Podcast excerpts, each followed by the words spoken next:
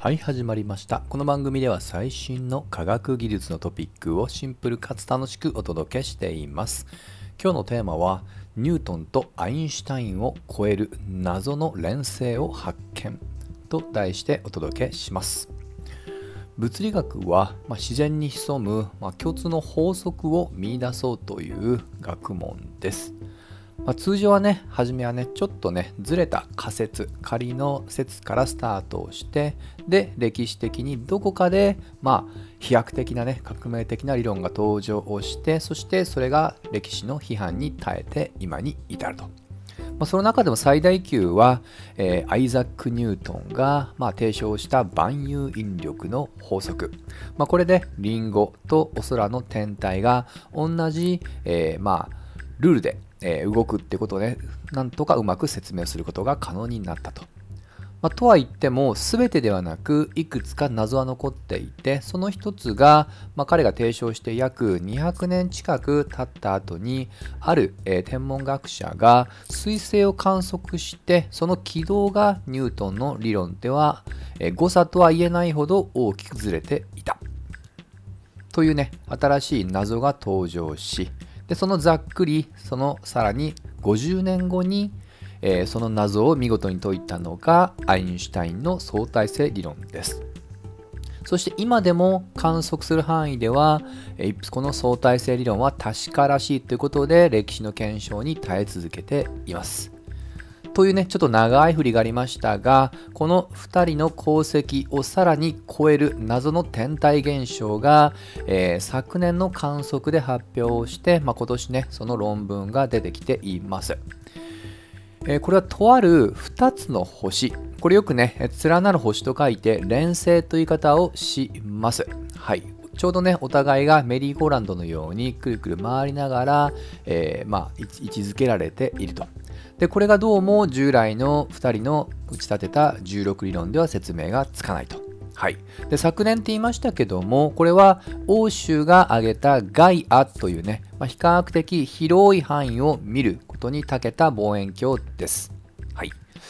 でこの中で数千個探しているうちの2つがどうも奇妙な動きをしていると。どういう奇妙かというと、えー、一般的にニュートンだろうがアインシュタインだろうがお互いの距離が遠いほどその重力の影響は減衰減っていきます。まあ、ニュートンの理論で言うと2乗に反比例するっていう言い方をします。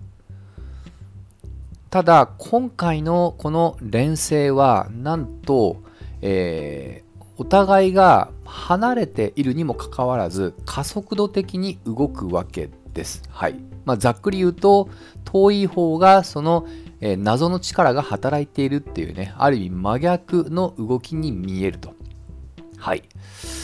ということでね、まだこれは提唱されたばかりなんですけど、あのこれはもう発見されたばかりなんですけども、これを受けて、えー、まあ、その論文の、ね、中では、この16理論に修正を与えるべきだというね、修正16理論っていうものまで提唱しています。はい。まあ、実はね、こういった話は今に限らず昔からありました。そもそも今の宇宙の歴史というのは、まあ、ビッグバーンというね、爆発から膨張をして今に至る。しかしながら、それだけだと、もっともっと宇宙は閑散としているはずなんですが、謎の重しがあるように、あるように、まあ、銀河とか銀河団みたいな塊が存在し続けている。この謎の重しのことを暗黒物質またはダークマターと呼び今でもそれがあるという過程のもとで、えー、まあ、その犯人探しが続いているわけですと。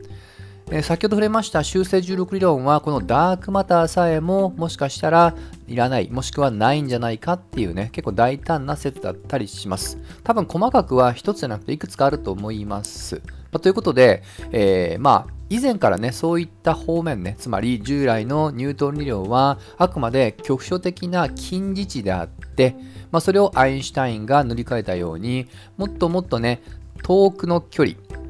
もうちょっと細かく言うと、えー、今回はだいたい地球から太陽の距離を1とすると2000倍ぐらいの、えー、距離の連星です。そういった長い距離では今回のようなニュートン理論と別の理論っていうのがね効いてくるよっていう説だと思ってください。まあ、ちょっとどっかでねもう少し深掘りして調べてみたいなとは思っています。まあ、とはいえね冒頭触れた通り、えー、まあ、あのまだまだねこの説は定説には至りませんけども、えー、過去の物理学の歴史を振り返ると、まあ、数百年単位で、えー、革命的なことが起こっているの事実です。アインシュタインが理論を打ち立ててすでに100年以上が経過をして、もしかしたらね、新しい革命の時期がね、訪れてきているのかもしれません。といったところで、今回はここまで。また次回一緒に楽しみましょう。